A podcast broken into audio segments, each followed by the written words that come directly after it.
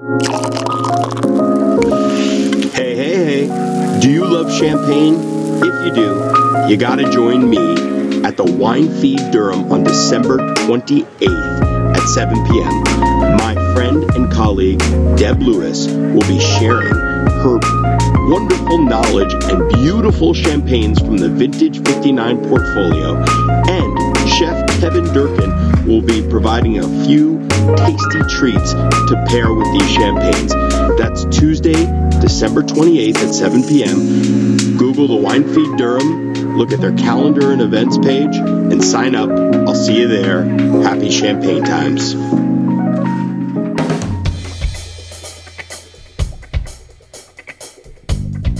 Thank you for downloading, subscribing, and telling your friends about the North Carolina Food and Beverage Podcast. This episode is sponsored in part by Spot On, tech that helps your business grow. Request a demo at spoton.com. And Joe Van Gogh Coffee, serving the community from seed to cup. And now, the cork in your wine and the bubbles in your brew. It's Max Trujillo and Matthew Weiss. Hello, and thank you for listening to the North Carolina Food and Beverage Podcast. I am your co host, Max Trujillo. And I am your co host, Matthew Weiss, and we are in a fresh new studio today. Thank you to uh, Queenie's in Durham. We're recording here, and we are with the brain trust of Queenie's and Kingfisher to tell us all about their goings on here. We have the royalty of the place, Mr. Sean Umstead, Ms. Michelle Vanderwalker, and joining us also their partner, King Kenny. Welcome, everybody. Thank you. Thank you. Glad to be here. Yeah, King is uh, not in the room. We're in a uh, sealed in a glass case of emotion here. Uh, King is uh, off site somewhere, you know, parts unknown. We don't even need we don't need to know. We're going to ask questions. We're not going to ask that question where you are. but I'm kidding when I say the glass case of emotion. I'm saying we are in the podcast studio, not at the kitchen, but in Durham at Queenie's podcast studio, which is not your common thing you have in a uh, in a burger joint, to say the least. So maybe like let's work ourselves from there, and we'll work ourselves out. Michelle, you did the uh, I, kind of the design inside of this room. Is that right? Yes, I did. And why? What are we doing? why do we have a podcast studio inside of a burger? Well, joint? as a studio artist, I spend a lot of time by myself in my studio, and I've always loved listening to podcasts and audiobooks. Um, and when we looked at this space, there's this concrete room. It used to be a safe. The walls are almost two feet thick. So um, I decided to delete all of the available storage space that we would have and turn it into a podcast studio instead. Um, and then the walls are made of leftover foam from my upholstery projects. Yeah, I mean, I love like clapping in this room. It's it feels nice and tight. It's like good room for audio. This is a good room to record a podcast in. And uh, I, I just thought that it was because I don't know when it when you guys were on our podcast originally, like four years ago, and it was in Max's basement that you're like, this is horrendous, and we're gonna give these guys a real place to record, and like Yeah. yeah, and All you're free. that's what inspired you. yeah, so we're gonna move in uh, rent free. yeah, we'll be recording And we'll here. have a tab on the burgers and the downstairs cocktails. So don't worry about that. We'll pay it quarterly, probably. We'll go from there. No. Uh, so for those that don't know, and we'll do give a little refresher. Both uh, Sean and Michelle were on before. In yeah, it- you. I want to say you were the last people to ever record in my basement at my house before we moved the moved the studios to the kitchen in downtown Raleigh. And so a lot has transpired in that time. And you both ha- opened up Kingfisher, which is directly below where we're sitting at this moment in downtown Durham. And uh, I think it's next door. No, It's below? Oh, it is Yeah, yeah. below. Yeah. yeah, yeah. And uh, never correct me, Matt. And Only five more. You're not the first person to think it was next door. It's something about coming up those stairs pushes you into a different building mentally. Yeah. but uh, but you but so Kingfisher is subterranean. Right. Right. And uh, but right here, I mean, right next to the Durham Hotel or across the street from Alley Twenty Six, M Sushi, right around the corner. So if you if you know where you're at, that's where we're at. We're in the heart of Durham, uh, and right above, I guess aptly named, you've got the Kingfisher downstairs, and above you have Queenie's. I'm calling it a burger joint. Am I right by saying that? It's much more than a burger joint, right? It is much more than a burger joint. Please explain. Sean. Yeah. Um, we did have a burger joint and have a future burger joint called Queen Burger. It was what we did during the pandemic when bars weren't allowed to open. We turned our parking lot into a burger pop up. We cooked smash burgers outside for it was literally 365 days of, of smashing burgers and it was really well received and we kind of found a new way of accessing the community and kind of doing our style of hospitality in a way that I don't think we necessarily would have ever done if it wasn't for the pandemic, like forcing us mm. into a food kind of space. Yeah. Which, you know, I think I'll probably hit this a lot, but I, I think the pandemic has offered lots of interesting lessons and opportunities uh, if you kind of view those as as such. So um, No doubt. we learned that we could do food. Um, we also ended up hiring our first chef during that period. So we, we had our, our now chef at Queenie's, Steph Bell. They are um, originally from Iowa. They were working at a brewery. They moved during the pandemic, and it was just a really nice fit. So um, we got to start ideating on what a real restaurant would look like. At the same time, this space was on its way to being a gluten free bakery. It was, I'd say, a fifth built, and unfortunately for them and, and many, many people who were in the middle of projects early in the pandemic, they had to stop. So we, we had this combination of being doing food and like getting a handle on what that meant for us having a restaurant that was being built above us empty and waiting for a tenant and those two things kind of came together for us to do queenies um, when we felt when we thought about what we wanted in this space and for this community it it seemed like it needed to be more than just a burger joint. You know it's a big space um, and what we wanted to do was kind of add to the fabric of an already really good food town. We didn't really want to make a stand on any particular type of cuisine or or say you know uh, here's our grand point of view on on dining. We really wanted to make a point to be a community space so i think that informs a lot of the choices we've made in terms of the food we do uh, the style of service and like what we're we're we're hoping it becomes. You know we're we're three weeks old now so i don't know that we know exactly what it what it will be uh, but but that's kind of the point. So the menu is chef driven like bar and grill food. So we've got pork chop sandwich a couple big salads we've got burgers and fried pickles and um, you know nachos and all kinds of food that is like easy to consume both mentally and and physically um, Maybe but- not that. I mean, oh, physically easy to yeah. yeah, but it's not Maybe um, not yeah. digest. You put it in your mouth, you chew. Oh, Yeah, maybe yeah. not exactly the right word, but you know, we it's not it's not like a menu that super adventurous or super complicated, but it's all really thoughtfully done. We wanted to be at a price point that that that was a little bit different than what you find in a lot of downtown Durham restaurants. Um, we wanted to be a place where people felt like they could come every day. You know, show up whether you're having a beer and a burger or you're going to get five things or whatever. Like we just wanted to be a place that felt like somewhere you could just pop into whenever you whenever the mood struck. So you know that coupled with we are open late. We serve food our full menu until two a.m. Uh, we're currently open five days a week, but pretty soon we'll be open seven days a week. Wow. We that makes you fairly unique in this market, right? Yes. Because late nights, wait, late nights kind of gone the way of the dodo. I th- like late night might be more dead than fine dining Uh. uh, in this like uh, reimagined food culture that we're in, and I think that's so Sad. sad, shameful humans because late night is, I mean, I- it, it's weird. It's like, are we at that point where everyone's just like afraid or ashamed of going out so they all want to pretend like they're not? So we close up early and we don't go out late? Is that, I mean, I know I'm getting older, so I don't really go out late anymore, but that's not, that's just me. The, the rest of the world didn't get, Oh, is not come on. Even a 44. 44 year old Max Trujillo, if he was out partying, drinking in Durham, Durham, throwing back a couple of bourbons and beers, Oh, yeah. you would definitely be at Queenie's at 1.30 a.m. having some burgers. Oh yeah, no doubt. but I think like we've all been trained as diners to be like, oh, it's nine thirty, time to pack it up, Well, especially time to call my Uber. Yeah. you know, and so it, I love that you're, you know, you're opening up. You know, you're, it's you and Taco Bell with that late third meal. You Us know, and Cosmic Cantina is what I've been told. Oh, Um, yeah? yeah. That that's the go-to on 9th Street certainly for late night stuff.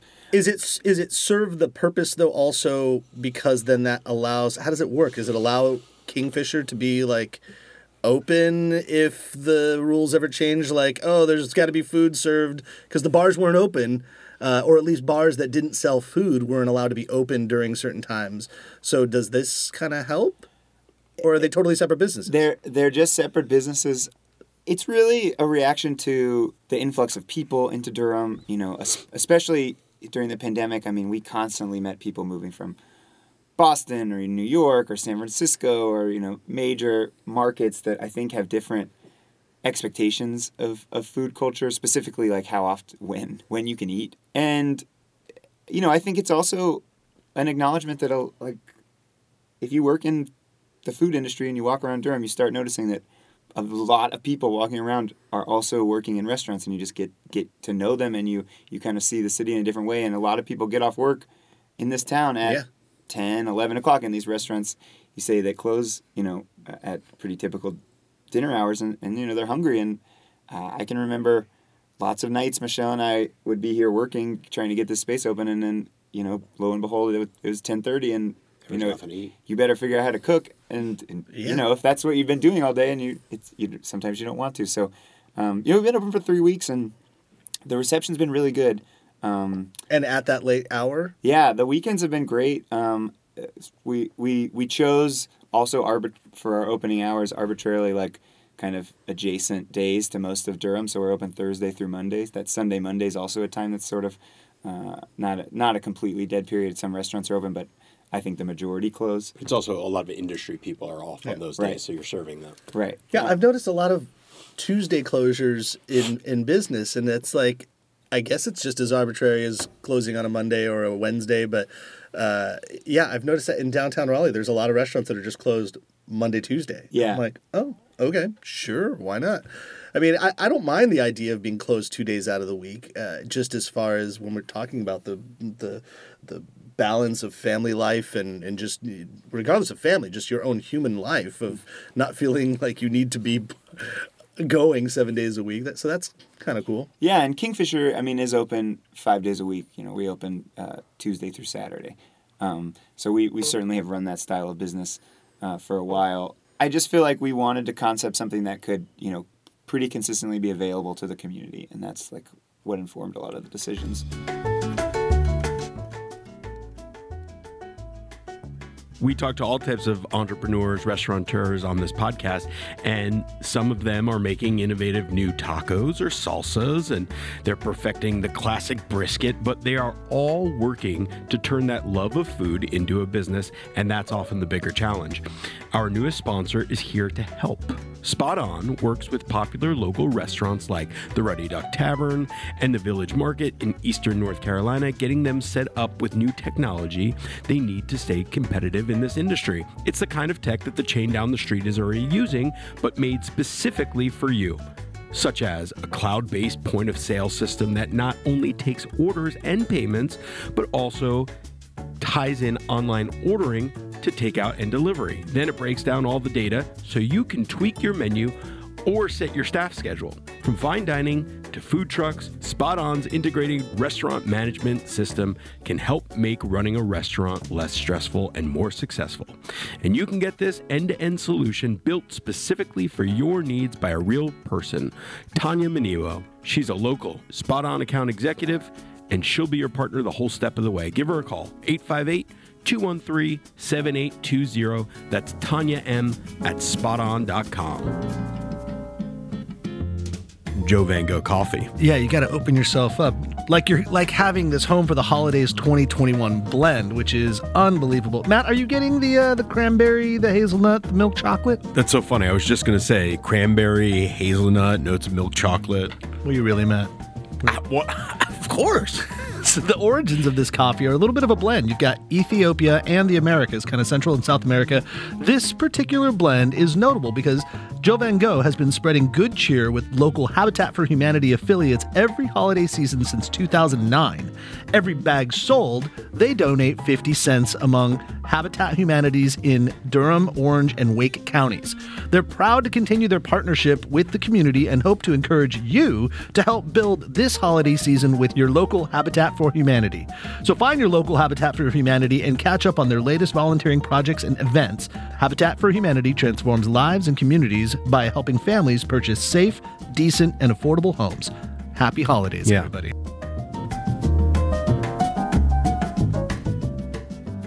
Is it true that the genesis of Queen Burger was just you buying a flat top grill at uh, Home Depot or something like that and cooking some burgers on it? Well, yeah, I think I think Michelle and I.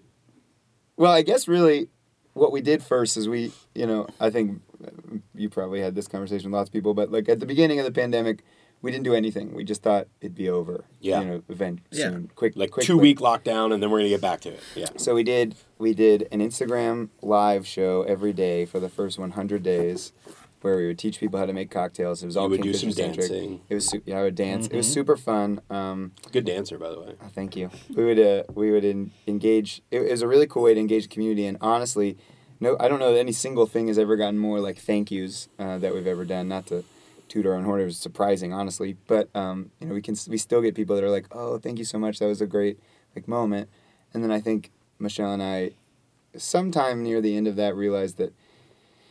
First of all, we were drinking at four thirty every day cocktails, and that's not super healthy. Um, but also we were like, okay, well, we have to do something for our business at this point, and you know, we had we had exhausted the limited amount of resources that we had to like, you know, compensate for our employees because we were, you know, Kingfisher opened seven or eight months before the pandemic period, so like we Right. weren't an old business, um, and this was this was prior to like any big influx of money. I think it's kind of close to the first PPP funding round, and um, yeah, and so we were like talking through it, and you know, I had, I think I had always wanted to do burgers, and and um, and as a team, you know, I think Michelle and I are really good at taking.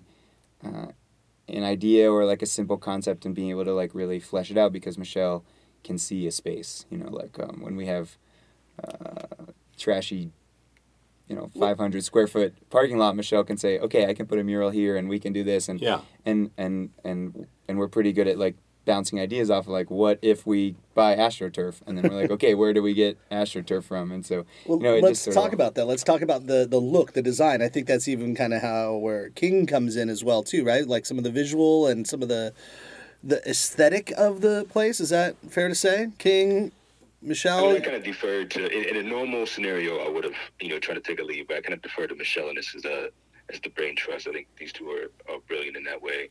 Um, and they'd already had so much success running you know those two businesses.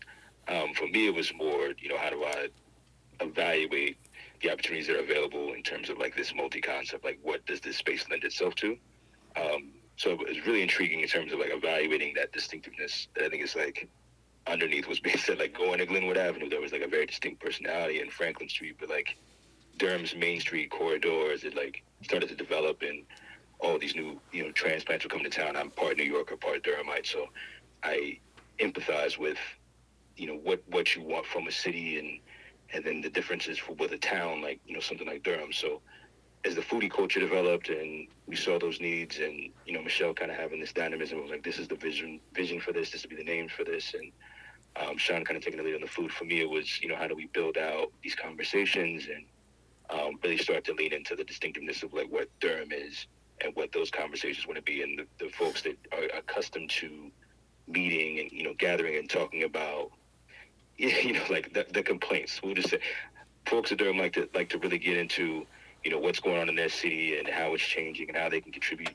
um, or you know keep certain things from happening and, and really lean into things that should be happening. So uh, we wanted to be that gathering space for those conversations and really kind of you know this like potluck narrative where people could do that over food and over drinks and you know maybe have a book club meeting and you know maybe record a podcast and you know shout us out but also you know do some of this have this discourse. So that i think that's why i came in was really try to facilitate that broader conversation as someone who had lived in durham for a lot of years and had been a tastemaker of a different sort but could but could kind of see that that conversation taking place and taking form Yeah. Tastemaker of a different sort. What were you doing before you met these guys? Um, so I was at Duke University, you know, kind of running the marketing. I'm a long-term, long-time marketer, so I was one of the first um, participants in the real estate development that kind of started that new wave at West Village. Uh, so downtown, the rehabilitation of the tobacco warehouses. I was there way back when, when there was nothing to do in Durham, and we were kind of bringing everybody downtown, and they were looking for things to do. So I was one of the folks that, yeah, I was on the real estate side, but I was also, you know, creating jazz events and you know big parties and fundraisers for nonprofits. Um, so since early 2000s, that was kind of my foray into okay, I'm you know from New York, but I went to high school and college in Durham. During high school, graduate. I also went to North Carolina Central University, worked at Duke University. So for me, like the ties run pretty deep. My father, you know, ran a church in East Durham. I lived in East Durham for a long time, and then uh, he was in radio at 97.5 before I was in Raleigh. So I just have like different a different relationship with the city. I had understood and was hearing those conversations even as I moved back to New York, how folks, you know, some people were aligned with the change and others wanted to make sure that Durham remained, like Durham's presence remained, um, as they started to feel like that was being lost. And I feel like Queenie's is a representation of like that, that in between, that middle ground where, you know, there are different tastemakers who've come in. Kingfisher is brilliant. People love it. Um, how do we aesthetically, you know, bring some of that value in, have folks that maybe are new that didn't have that relationship prior to, like myself, but also, you know, love and admire that and really want to join in. So um, just wanted to kind of be that safe space where people can come. I think that's really cool. Yeah. How did you guys meet? Well, me and Michelle were neighbors Okay. downtown uh, Trinity Park area for a while, and I think she met me back when I was doing all the events that I referenced earlier, and then I kind of like let you know Sean and Michelle's turn, you know, different situation. I had left town and come back, and then they um, they were together, and Kingfisher was in play, and I was really just kind of marveling at that and, and talking up this this notion of me doing something. But yeah, I let them lean into like how they evolved. When we were talking about Kingfisher and getting it going, I, I even just uh, think I was at uh, a holiday party at your place. You have a, whole ceramic. What is it called? You have a studio, Yeah. a studio back there because you were making like like did you make this coffee mug that I'm Sure holding right did. now? And you you make all these things. I know you did like the inlay of the bar Uh-huh. at, at Kingfisher and also talk to us about that, the visuals and the aesthetic of the of the design because I know that's something that you hold near and dear to your heart. I do. Um, I've always loved design, doing things myself. My grandmother was an artist and really gave me a lot of my design sense and my love for color. So when we started thinking about Queenies, I started thinking about, you know, how I wanted people to feel in here. And I really sort of leaned into a little bit of nostalgia. The whole uh, front wall has some like brown and orange, and that came straight from uh, a sheet set that my parents had back in the 80s. so I just kind of wanted to bring in a little bit of that nostalgia, and also everything, a lot of the things in here are handmade. This whole podcast room, all the upholstery out there, there's a lot of material from the scrap exchange. I love reusing things or finding things. Um, and I really wanted to put that care into it where people might not know that it's handmade, but I think they feel it, that there's a lot of attention to detail. And I didn't just go to like Crate and Barrel and buy a bunch of stuff. Yeah. Um, it's all unique. Yeah. I mean, this mug is awesome. Like, it's cool. It's like, it's so old school. It definitely has like a 1974 vibe kind of to it, but there, there's a cool charm in that too. Right. So I wanted to add, you know, as many details as I could in the space that are, you know, like cool and a little bit interesting and a, a little bit handmade where you might not know every detail, but you really feel like somebody probably put a, some thought into it. Yeah. So, how does that work out then? Um, well, Sean, as you were mentioning, like kind of this like space, this community space. Uh, I have to give a shout out to a friend of the podcast. I dined there recently, and I gave him a note that I feel is what you're doing as well. And I'm speaking about Matthew Bettinger and um, Hank's Hank's Downtown Dive. Am I saying this correctly?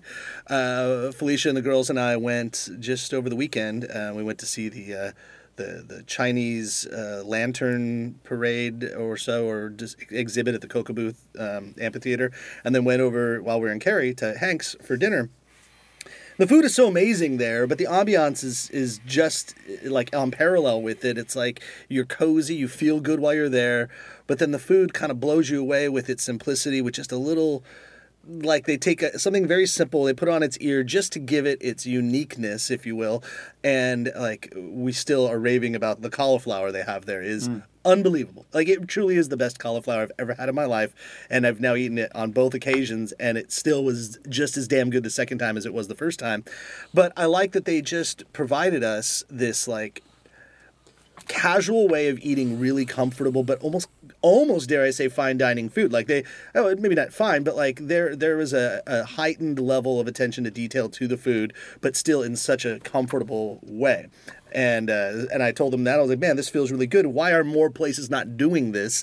But then cut to here I am at Queenie's to like talk about what we're doing here, and so I feel maybe that's kind of where we're at with the food culture, maybe. And I don't know if you could speak to that a little bit as far as kind of melding opening a brick and mortar to people to now come inside your place again and now sit down and enjoy and be there. Like maybe just talk to us about that approach and how you came up with the the, the vibe and the menu.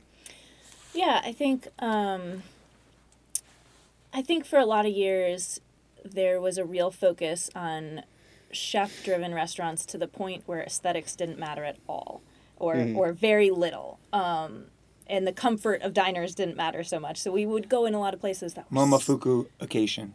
yeah There- That's what I think it's called. There were places that were so loud that you couldn't talk to each other over a meal, um, or felt cold. Either either were literally cold or just felt cold in the design.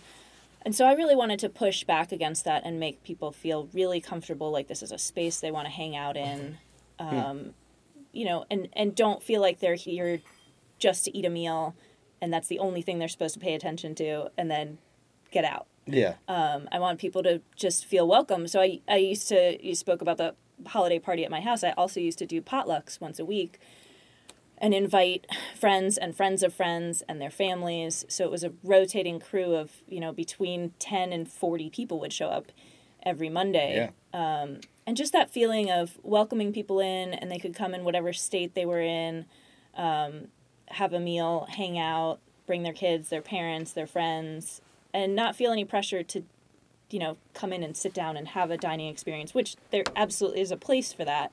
Um, but we just wanted to have a little bit more of a casual feeling here, where yeah, you can eat, but that's not you're not coming here just to sit down, have a meal, and get out. You Yeah. can, you can hang out. I had this like parallel uh, discussion with a musician friend of mine way back in the day, and I've I've only recently come around to it. As a musician, I was always about learning the skill level of the instrument and like your your chords and your scales and your you know modes and all the things that are technical to it, and almost to the point to a fault where I didn't care what instrument I was using. I'm like, it's not about the instrument; it's about the knowledge of the music. And my buddy was the opposite side. He's like, no, man, I need a Rickenbacker. I need a Wurlitzer organ. I need like certain things. And I go, why do you need all these like effect pedals? All that? He's like, because it's the sound. And in the end, all you're listening to is the sound of the the music. It doesn't matter. It's not about the uh, the technique. It's about the sound. And so, like in a way, in the end, it's about the flavor. It's about the taste of the food. It's not about like the the technique that went in to do it. Now I've come around, but I think it took me a long time to maybe at the time I needed to hone my skill level of as a musician to now it's like I want and whether my wife knows it or not, I'm getting myself uh, this new Gretsch guitar and putting it under the tr- under the tree because Santa's getting it, uh, and uh, and it's going to be my new uh, present to me because I played on it and it's the sound is what's so magnificent about it. And so it's like it is about the aesthetic. It is about the the, the little things, those fine tuned details that really separate you from the next uh, business or person or whatever it is. It makes you have your own individuality, I guess, if if that makes sense. I know.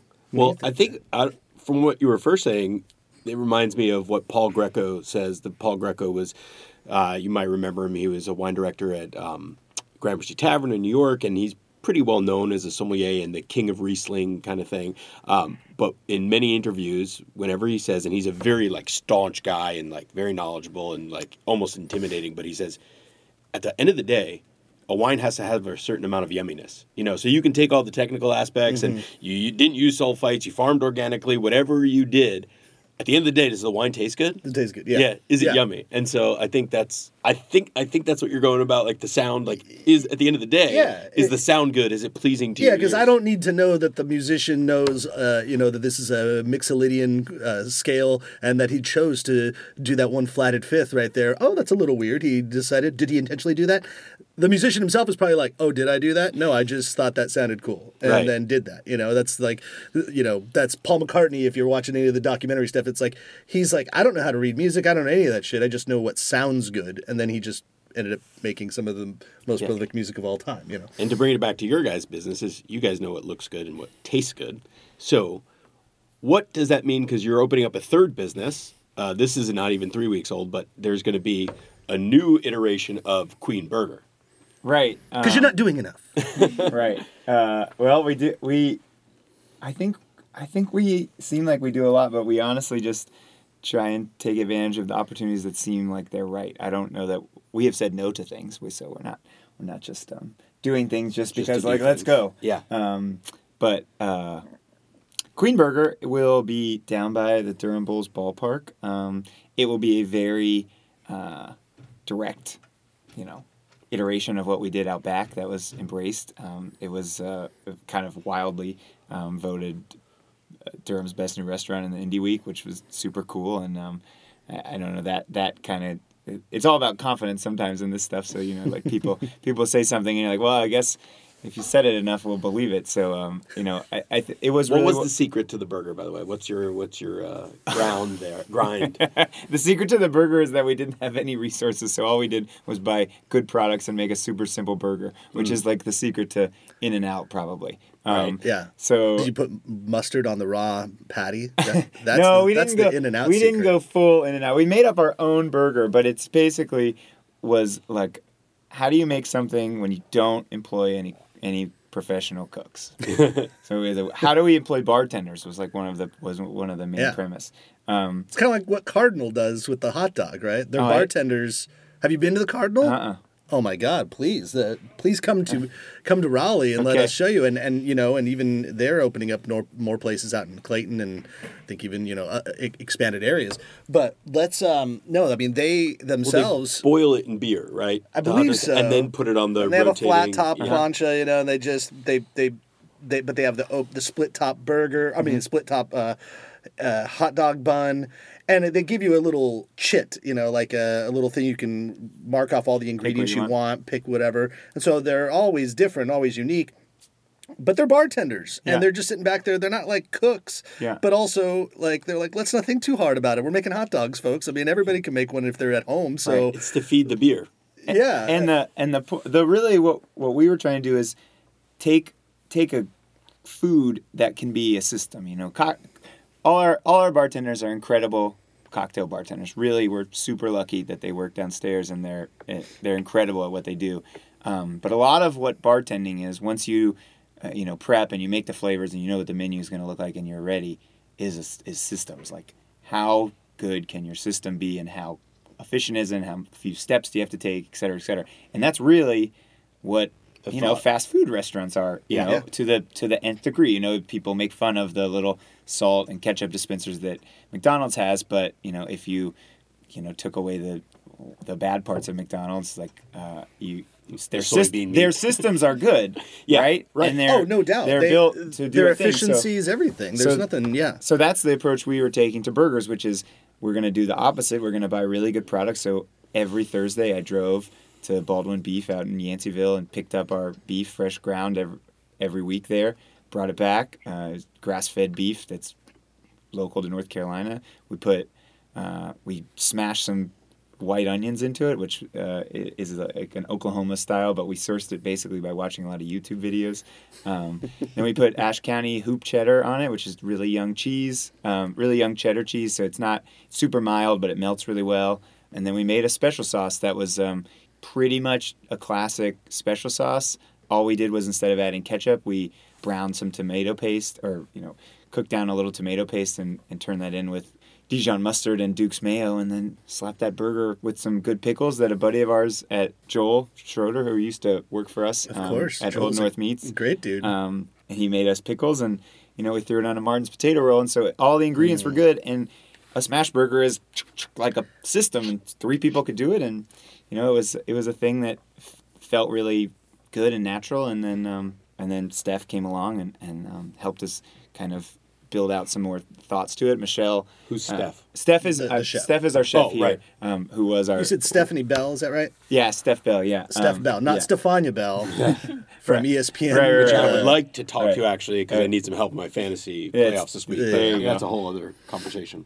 Um, so we did that, and then Michelle, as she said about her uh, color palette from her parents' sheet set. Um, she also just sort of mentally remembered the generalities of a veggie burger she used to make at her very first restaurant she ever worked at. So she came up with like our veggie burger recipe and patty. So those were like um, our two things, and they were super well received. Yeah, but, I mean That's that's, cool. That's And really so where it came from. that's going to be the recipe for Queen Burger going forward. Queen and Bur- so is is there going to be is that uh, come in get your burger and go, or is there going to be like a little beer? okay, so beer with your burger. So this is the this is the inside baseball portion of this Mm. uh, thing. I think. Um, Lean in. I yeah, for for anyone who's considering opening a restaurant, I would heavily advise you to lean on your bar program. I think people should make that as big a part of your business as possible. It's a much more you know when you're working with a bunch of products that are shelf stable for the most part, and um, have you been to Lexington, North Carolina, by the way? to eat barbecue. yes. I have.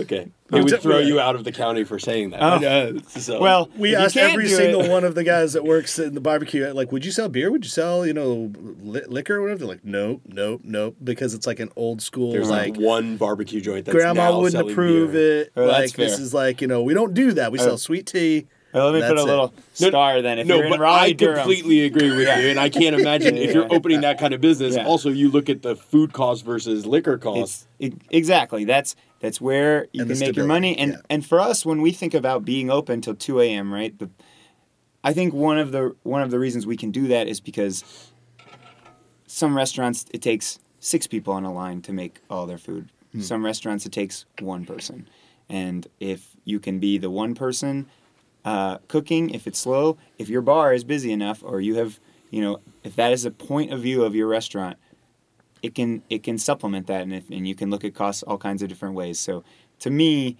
uh, to get back to your question about what Queen Burger is going to be, I think a bar is always sort of a central part of what Michelle and I create because that's where Kingfisher came from. That's the business we understand the best, and we see that that is like a really consi- if you can make that the consistent part of your business, it can supplement some of the more difficult things. Yeah. Um, and so Queen Burger will be a fast food restaurant with a bar, basically. Nice. Um, Yeah. It is. It is going into the former Only Burger space, so it is a burger shop through and through already. Um, we are we are building out a bar, and uh, and we're we're going to tear out the storefront, so it'll be completely operable. So like the whole thing can slide away. So when you're walking to the ball game, you can kind of feel like you're almost on a concourse already. Nice. Because it's Grab right down the left. Walk field. into the stadium. You probably can. Yeah. They probably let you. I don't know. I do um, have a uh, like I have a dream that maybe maybe we'll all come together on this dream and we'll make this happen someday with a Queen Burger. But I see, you know, like an empty Carl's Jr. or what is it called, Hardee's out here, or like you know, like a defunct Burger King or something like a business that was once one of these big companies. I want to take over one of those and turn it into a mom and pop shop and like use like all of their kitchens because they're so efficient and done so well. It's like the rebellion operating a, a Tie Fighter. You know, I want to I want to be Poe Dameron in a in a Tie Fighter and be like, damn, this thing can move. Yeah. You know, because it's built right, and and I also like what it says without saying it. Sure. You know, it's like, yep, we took over McDonald's. And now it's a Queen Burger, or now it's Queen, you know, or whatever it is, Tony's Taco Tube, or something. well, there's That's what I want to see. There's an empty McDonald's two blocks they from tore here. it down. It's gone. It's gone. I today. think that's part of the empire. is like they cover their tracks. they don't want. They clearly did. They don't need. They don't want you. I uh, just saw Hardee's in Knightdale near where Cashing. Crafton is, and I've been like looking at it, and it it went from a Hardee's, now it's a uh, it's a cookout. Oh. It's like they all were like, oh, empire to empire. All right, you can take it. We ain't letting the public take this I, thing. I guess when things get torn down or close in Durham, they get torn down and built taller. So Yeah. someone someone's what's putting in an apartment complex there. Yeah. So I have to ask you guys a question, and this is not to be gossipy, but I think it's something to understand within the industry. Um, and it's akin to actually somebody else that we're going to have at some point on the podcast, like the University Club um, of uh, Kelly Santinel and uh, Jessica Lee. They were married, had that space, have a kid, uh, got divorced, and still run that place together. You guys are now going to be running three restaurants. We're in a relationship and are no longer. How do you maintain a? Um, How does it work? how, how do you? well, the word I want to look. How do you maintain a uh, positive work life in that sense? Yeah, I think it takes a lot a lot of effort from both of us. I think it takes a lot of conversation, it takes a lot of work. It's hard. We were already talking about separating, maybe separated when we signed the lease for Queenies. So we did that with the conversation of do we want to do this if we're not in a relationship? And we decided to go forward with it um, because we really respect each other as business partners. We work really well together and our skills are very complementary. So we both saw the value in continuing to do that regardless of what our relationship was or Yeah. is. That's really By really the way, impressive. so listeners, so Matt doesn't come off like a total asshole. We did ask these two if we could mention this before we just got on the podcast, and it was a conversation. so either way, we I'll were I able just come off like a total I just- asshole. yeah, yeah. It's fine. Uh, but but yeah, so um, th- this is a tough business, and and of course, like we literally just recorded a podcast yesterday with Matthew Register and Rodolfo Sandoval about the quality of life. It like was specifically focused on work life balance and how you do things together, and and it's what what we came down to in the very end was it's really fucking hard and you have to trust a lot of your staff and then implore people to like give responsibility as much as possible to others and not be the the hero at the end of the day and try to do everything. And like as much as you can diversify your business and your responsibilities and all that is like the, the keys to those things. But then also yeah i mean we're all you know in relationships and, and not and whatever and it's like you got to manage like there are very high highs and very very low lows in these situations. So i applaud you for being able to be adults about it because i think you both know and maybe you should say this more than i would but you have something here with the businesses. And so the old term you don't want to throw the baby out with the bathwater because one part of this relationship isn't exactly how you maybe initially wanted it to be but the other half of it your business relationship is doing well so maybe care to speak to that Well, sure. too personal? Uh, no, it's fine. Um, Matt said, um, "Stay positive." I would say, I would say, just to be real, it's not. There's lots of times where it's not positive. You know, there's lots of, you know, arguments that start off as, you know, conversations about something at work that inevitably get tied personal. into your personal, personal. relationship, and that's super hard. I wouldn't wish that on most business relationships, but because Michelle and I do have mutual respect for each other, and we we do think we do things better together than not, s- mm-hmm. professionally especially.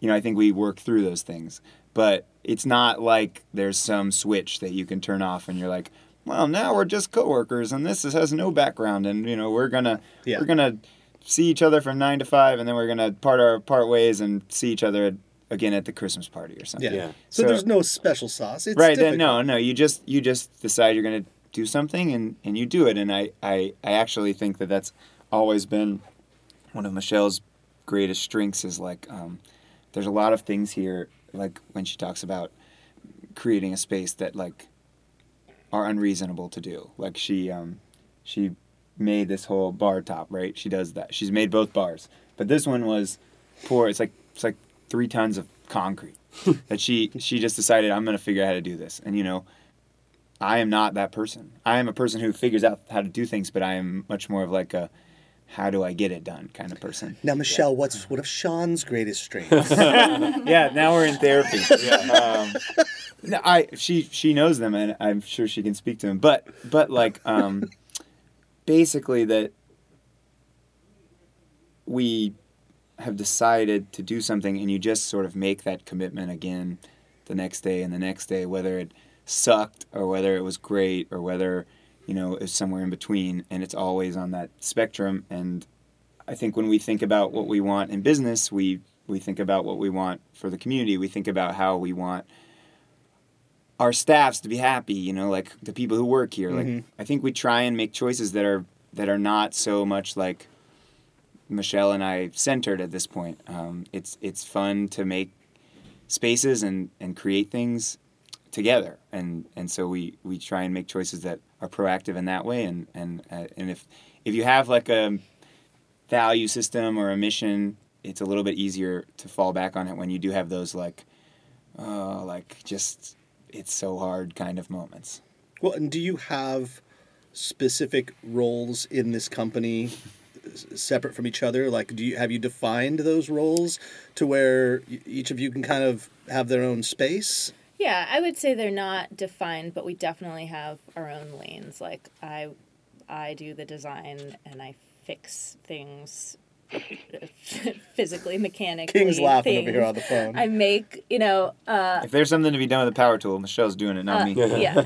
um, so I'm like the space person, designer and fixer and, and that sort of stuff. And Sean is the, the people person and the paper person and the tech person. Um, More operations. more op- way more operations and i really appreciate that and um, yeah and i think there's a little bit of overlap here and there um, we both bartend we both manage um, we both work with staff but um, i think having our own lanes that just overlap a little bit is really helpful. So we're not we're not trying to do the same thing all the time. We kind of Yeah. just leave each other. Well, and that too, sometimes like you do want to have overlap in, in certain lanes because then someone feels like they're on an island when they're they're doing something they almost can feel like they have no support in a thing. You know, it's like, well, I do all of this, and it's like, well, no, no, no, we all do a little bit of everything, but this one is the one you're kind of taking the the lion's share of. You know, I'll put the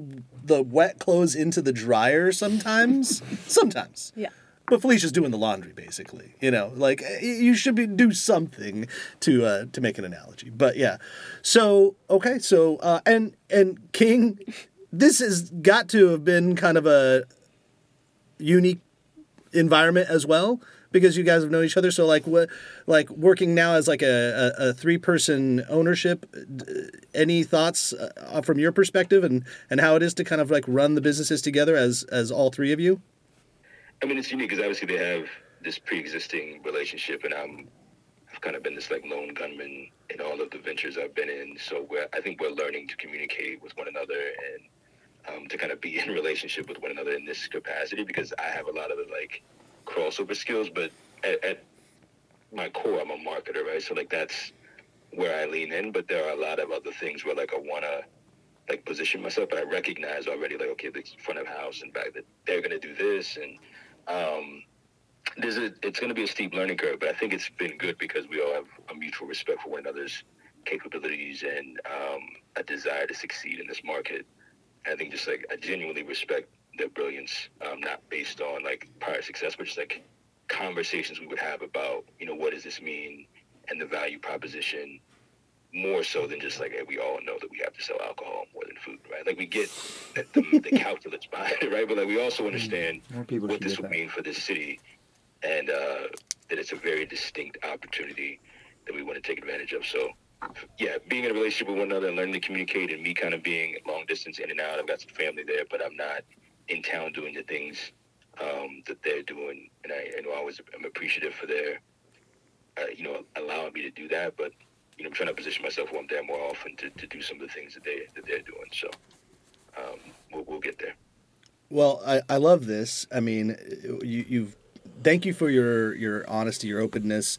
Like it's never as pretty as people think it is from the outside looking in, but it also doesn't have to be as broken and and and dirty as like one might perceive. You know, because then if you hear all these things.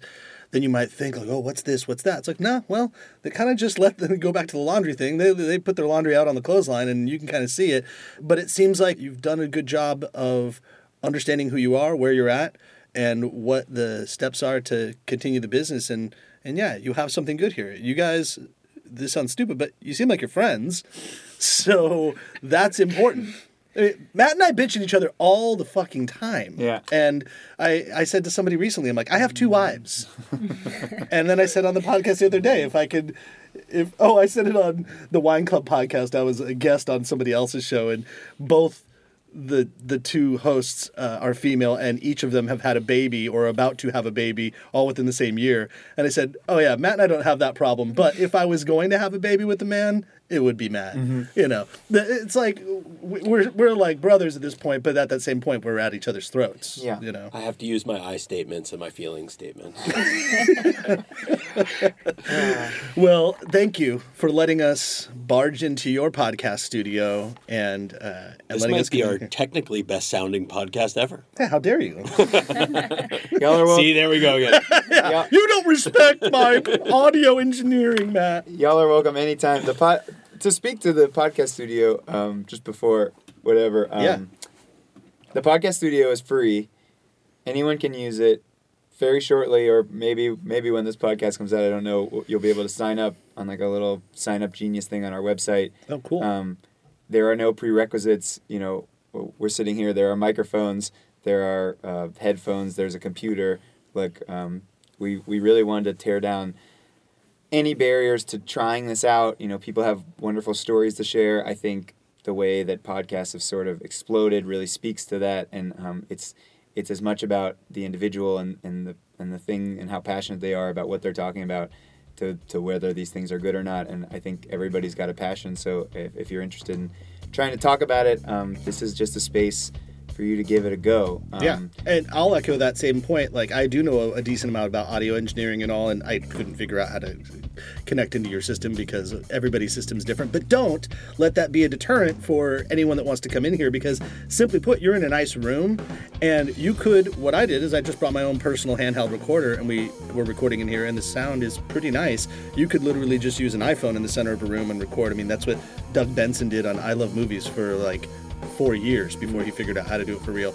So l- don't let that be a barrier to entry. The idea is that this is a nice, solid, quiet room that you can have a great conversation with, and then when you walk out, you can eat some delicious That's right. food. You So get your burger and your beer and being be good to go. yeah, Yeah. Well, again, thanks for having us and sharing your story. Always great to see you guys. So, for everybody out there, check out Kingfisher. Come to Queenie's. When Queen Burger's open, you'll definitely want to go there. You'll not only eat and drink, but you'll talk, read, podcast very merrily. thank you guys. Thank you. Thanks for listening to the NC F&B podcast. And if you've stuck with us this long, review us on iTunes and remember, five stars are encouraged. Proof Alcohol Ice Cream. We pour art and science into every bite.